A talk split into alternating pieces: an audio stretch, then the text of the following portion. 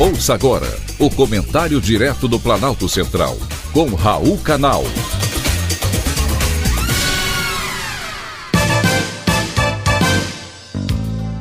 Queridos ouvintes e atentos escutantes.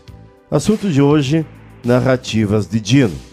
O ministro da Justiça, Flávio Dino, está querendo reescrever a história.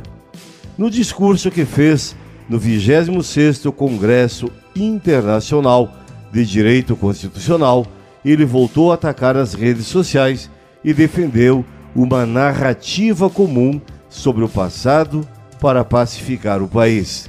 Para o ministro, as opiniões divergentes disseminadas livremente pelas redes sociais e os questionamentos às versões oficiais dos fatos históricos impedem a concretização do conceito de nação. Fiquei na dúvida de que ele pretende fazer a seguir deste rompante ideológico. Essa narrativa comum que ele sugere impor aos cidadãos viria por medida provisória, decreto presidencial, portaria ministerial ou despacho interlocutório do Supremo Tribunal Federal. Me parece que a visão de Dino, a propósito de liberdade, é proibir os brasileiros de dizerem o que pensam nas redes sociais, esquecendo que esta liberdade está entre os direitos fundamentais previstos na nossa Constituição. Para o ministro, todavia, a liberdade nociva tem que acabar. Para Flávio Dino, o ódio dá lucro para as big techs e as redes sociais são desafio para a democracia. Seria bom para o Brasil que o ministro da Justiça se encarregasse de fazer o seu trabalho de combate ao crime. Ao invés disso, critica as redes sociais de disseminarem mentiras.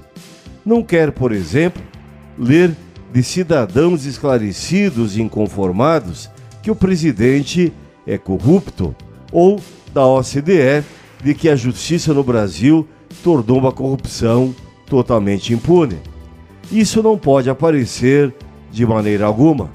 Na teoria de Flávio Dino, se nós não compartilharmos uma narrativa comum quanto ao passado e não compartilharmos quanto ao projeto comum de futuro, não existe nação.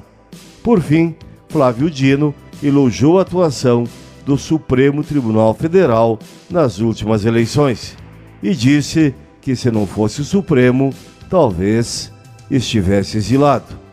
Com certeza faria pouca falta por aqui.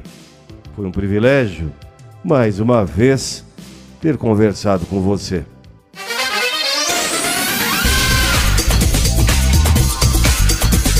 Acabamos de apresentar o Comentário Direto do Planalto Central, com Raul Canal.